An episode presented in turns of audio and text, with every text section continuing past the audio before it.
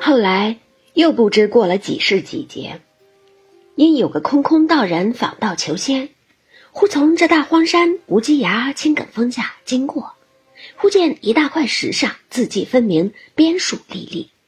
空空道人乃从头一看，原来就是五彩补天幻形入世，蒙茫茫大士渺渺真人携入红尘，历尽离合悲欢、炎凉世态的一段故事。后面又有一首偈，云：“无才可去补苍天，枉入红尘若许年。此系身前身后事，欠谁寄去坐骑船？”事后便是此时坠落之乡、投胎之处，亲自经历的一段沉寂故事，其中家庭规格琐事以及闲情诗词倒还全备，或可拭去解闷。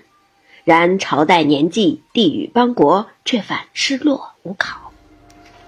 空空道人遂向石头说道：“师兄，你这一段故事，据你自己说有些趣味。”故编写在此，意欲问世传奇。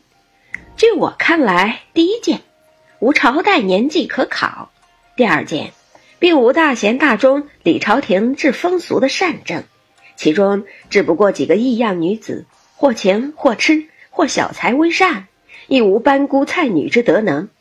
我纵抄去，恐世人不爱看呐。石头笑答道：“我是何太痴也。”若云无朝代可考，今我师竟假借汉唐等年纪天坠，又有何难？但我想，历来野史皆倒一折，莫如我这不借此套者，反倒新奇别致。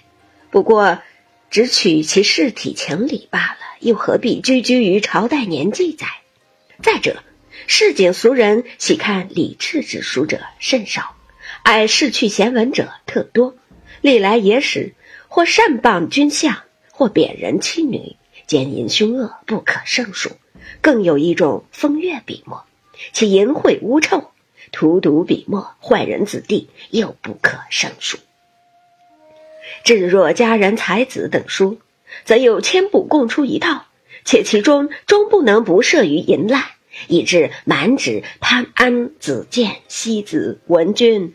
不过，作者要写出自己的那两首情诗艳赋来，故假拟出男女二人名姓，又必旁出一小人起奸拨乱，亦如剧中之小丑然。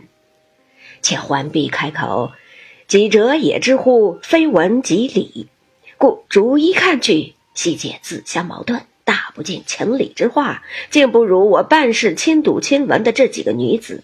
虽不敢说强似前代书中所有之人。但事迹原委亦可以消愁破闷儿，也有几首歪诗俗话可以喷饭供酒。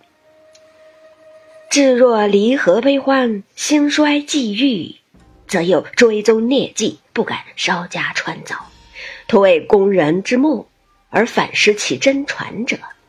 今之人，贫者日为衣食所累，富者又怀不足之心。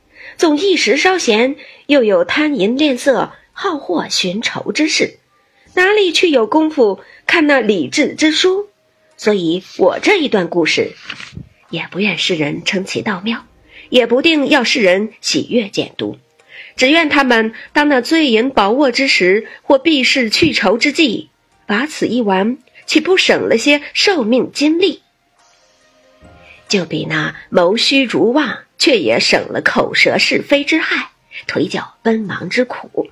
再者，亦令世人换新眼目，不比那些胡牵乱扯、忽离忽遇、满纸才人淑女、子建文君、红娘小玉等通共熟套之旧稿。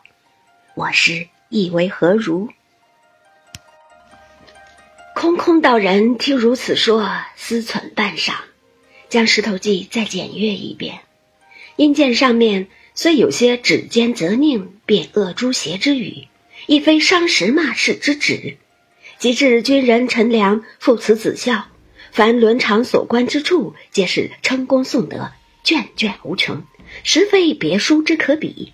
虽其中大指谈情，亦不过实录其事，又非假拟妄称，一味淫妖艳约，私定偷蒙之可比，因毫不干涉时事，方从头至尾抄录回来，问世传奇。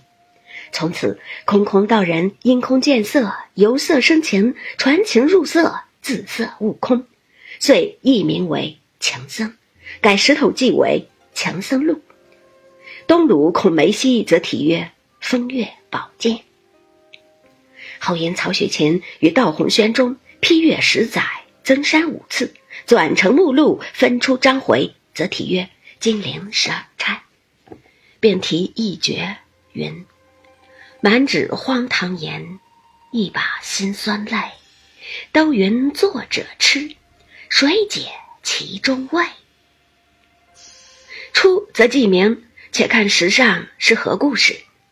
按那石上书云：当日地县东南，这东南一隅有处曰姑苏，有城曰昌门者，最是红尘中一二等富贵风流之地。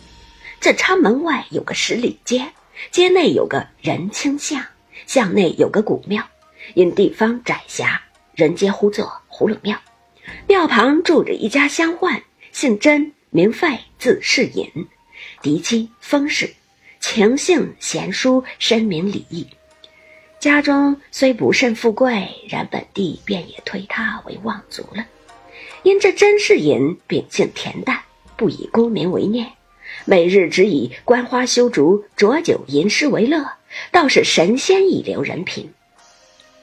只是一件不足，如今年已半百，膝下无儿，只有一女，乳名唤作英莲，年方三岁。